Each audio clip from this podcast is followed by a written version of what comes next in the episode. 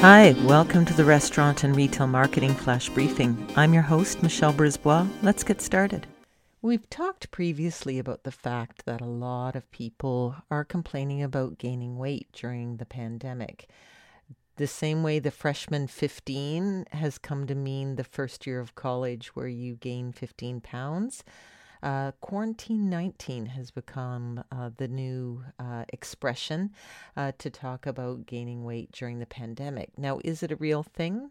Apparently, it is. Um, so, uh, WebMD surveyed a thousand readers, and nearly half the women and almost one quarter of the men said they'd gained weight due to COVID 19 restrictions.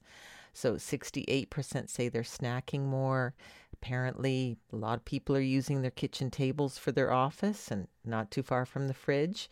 74% are cooking more at home, 61% ordering out less, 54% are exercising less, and 54% say they've gained weight.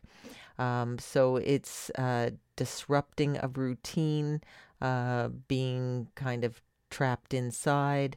Um, just that normal workday where you're buzzing about um, can uh, burn calories. And of course, um, some people are actually sleeping less, you know, staying up later and working uh, or just being night owls, and that can disrupt the metabolism as well.